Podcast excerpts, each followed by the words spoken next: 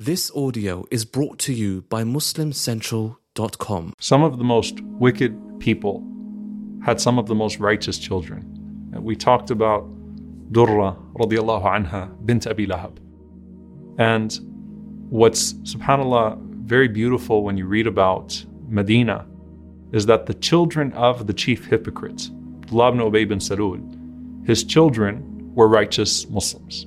His children were devoted followers of the Prophet ﷺ. So here you have Abdullah ibn Ubayy bin Salul, and he is trying to do everything in his power to dismantle the ummah of the Prophet ﷺ, to undermine the Prophet ﷺ, to stop Islam, all for his seat of power, right?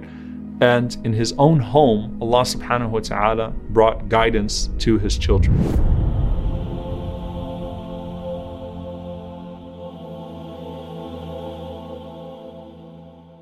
And so his daughter is named Jamila, Jamila bint Abdullah bin Ubayy bin Salul. And his daughter is married to a man by the name of Hamdala radiallahu ta'ala anhu, ibn Abi Amr, Hanzala ibn Abi Amr. Now this Hanzala is not the same as the Hanzala that is in the famous narration about the angel shaking your hands in the street. Okay, so this is a different Hanzala radiallahu ta'ala anhu. Hanzala was a young man in Medina who embraced Islam, and his father is not like the father of Jabir, right? So the father of Jabir, righteous companion, elderly companion of the Prophet ﷺ, his father actually went to Mecca to join the enemies of the Prophet ﷺ. So Abi Amr went to Mecca to help the kuffar of Mecca against his own people in Medina because of his hatred of faith. Hanzala radiallahu ta'ala anhu instead became a righteous Muslim. And imagine the situation of this young man.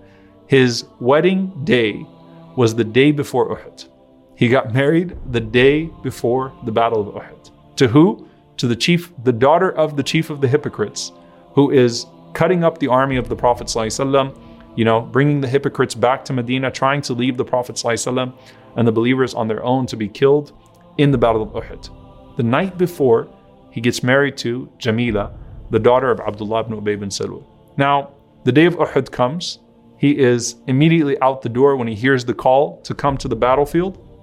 So he has his wedding night, he comes straight to the battlefield, and he lines up where the Prophet ﷺ tells him to line up. And Hanzala is not, you know, doing these uh, calculations in his mind, like, you know, let me let me sit this one out, I just got married, let me kind of stay in the back here. Hanzala is ambitious. He looks to the heads of the enemies that are coming forward, and he sees at the head of them is Abu Sufyan, right? Abu Sufyan is the most senior person now on the other side. And Hanzala decides he's going to pursue Abu Sufyan on the day of Uhud.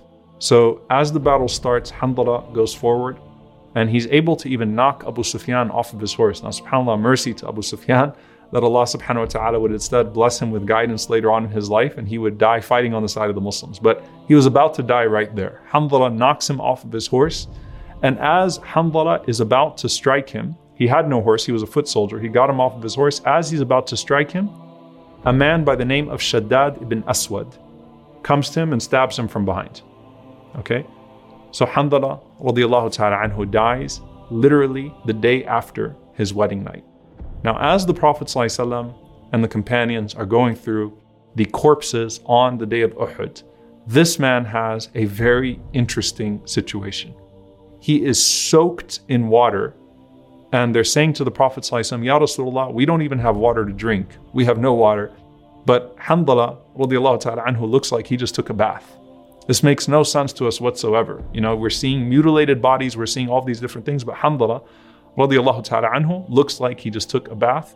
And the Prophet ﷺ said, subhanAllah, تُغَسِّلُهُ الْمَلَائِكَ عَلَى طِبَاقٍ مِّن فِضَّةٍ بَيْنَ السَّمَاءِ وَالْأَرْضِ, that he is being washed by the angels between the heavens and the earth. His ghusl is being done by the malaika. The angels are bathing your companion on this special tub between the heavens and the earth.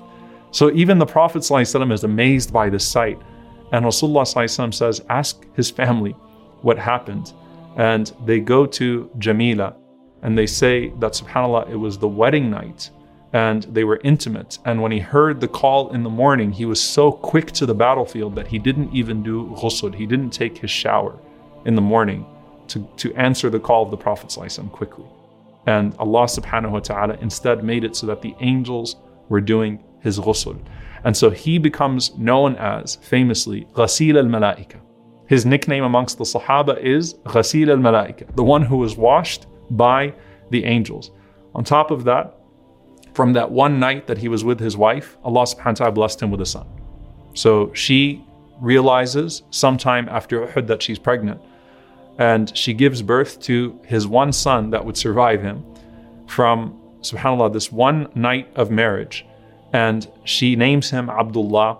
And Abdullah grows up being known as Ibn al-Ghaseel, the son of the one who was washed, the son of the one who was washed by the angels. And subhanAllah, on top of that, actually, if you keep going forward into the history, you'll find that Abdullah lives long enough to also become a mujahid fi sabilillah, and he fights alongside Al-Husayn radiyallahu ta'ala anhu, and he was also martyred by Yazid ibn Muawiyah. So his son even goes forward, and he dies in a very similar fate. He dies as a martyr. So you see this incident, and the scholars say, you know, it's it's not just the fact that ghusl was done for him as a virtue.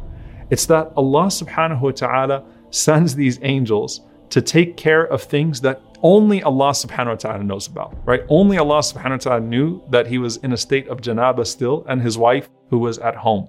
And Allah subhanahu wa ta'ala sends the angels to wash him radiyallahu ta'ala anhu and to honor him. And this is also a part of anything, literally anything that you give up for the sake of Allah subhanahu wa ta'ala in this dunya, Allah subhanahu wa ta'ala will compensate it more generously in the hereafter.